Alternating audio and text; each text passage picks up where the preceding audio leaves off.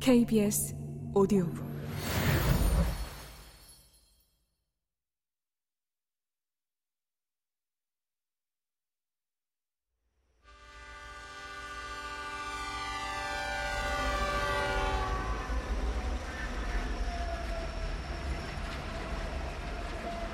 다시 기차를 탔다.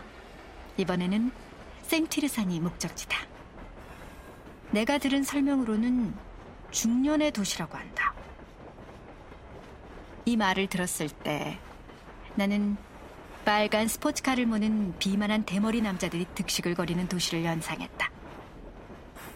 사실 내게 그 말을 해준 스위스 사람의 의도는 중세 도시라는 것이었다.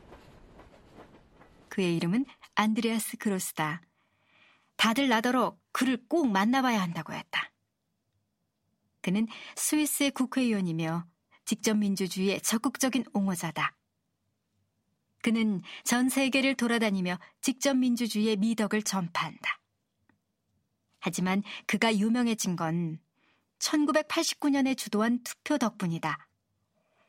그로스는 그때 스위스 군대를 없애고 싶어 했다. 다들 그로스의 의견에 찬성하는 유권자는 소수에 불과할 거라고 생각했다. 그런데 찬성표가 35%나 나왔다. 스위스 사람들은 충격을 받았다. 이 투표가 기존 체제를 크게 뒤흔들어 놓은 덕분에 오늘날 스위스 군대의 규모는 1989년에 비해 절반으로 줄어들었다. 나는 식당 차로 간다. 이건 미국 기차가 아니다. 4개 국어로 된 메뉴판을 보니 내가 선택할 수 있는 음식들이 적혀 있다. 신선한 버섯을 넣은 펜네 또는 신선한 아스파라거스를 넣은 리조토. 천국에 온 것 같다. 기차가 독일어 지역과 프랑스어 지역을 가르는 선을 넘는다. 나는 원시적인 프랑스어에서 원시적인 독일어로 매끄럽게 넘어간다. 나 커피 먹어. 있어? 스위스인들은 모든 것을 적어도 3개국어로 번역한다. 아무리 간단한 표지판도 많은 공간을 차지한다는 뜻이다. 위험, 철로를 횡단하지 마시오 라고 적힌 표지판이 보인다. 이 표지판에서 맨 밑에 적힌 영어 주의문을 읽을 때쯤이면 벌써 철로 위의 전선에 감전된 뒤일지도 모른다. 기차가 생티르산에 도착한다.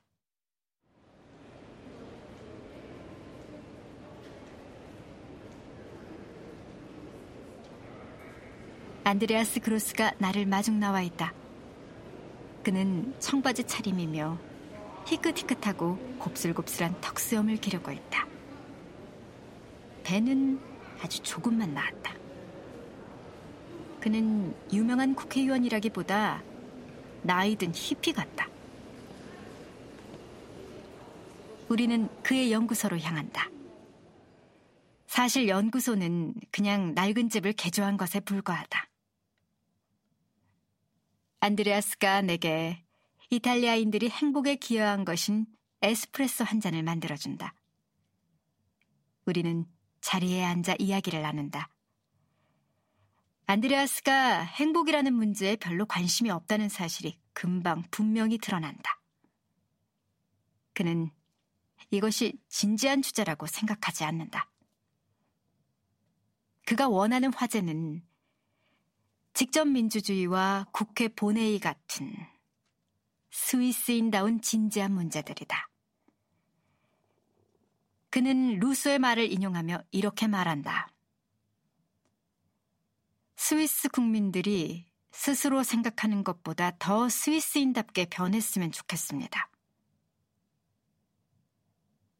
이게 무슨 소린지 도무지 모르겠다. 그는 스위스가 환경에 아주 관심이 많기 때문에 알프스 산맥 밑에 거대한 터널을 뚫는데 미화로 200억 달러에 상당하는 돈을 쓸 예정이라고 말한다. 이 나라를 횡단하려는 트럭들을 기차에 실어 문자 그대로 산을 뚫고 운송하겠다는 것이다. 그는 이렇게 말한다. 인권은 전쟁의 산물입니다. 인류의 위대한 진보는 모두 전쟁에서 나왔습니다. 스위스는 1848년 이후로 전쟁을 한 적이 없다. 그럼 스위스가 전쟁을 많이 해야겠군요. 내가 말한다.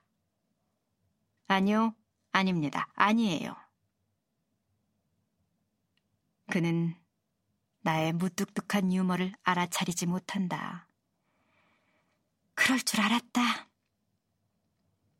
인권을 증진하는 다른 방법을 찾아야 합니다.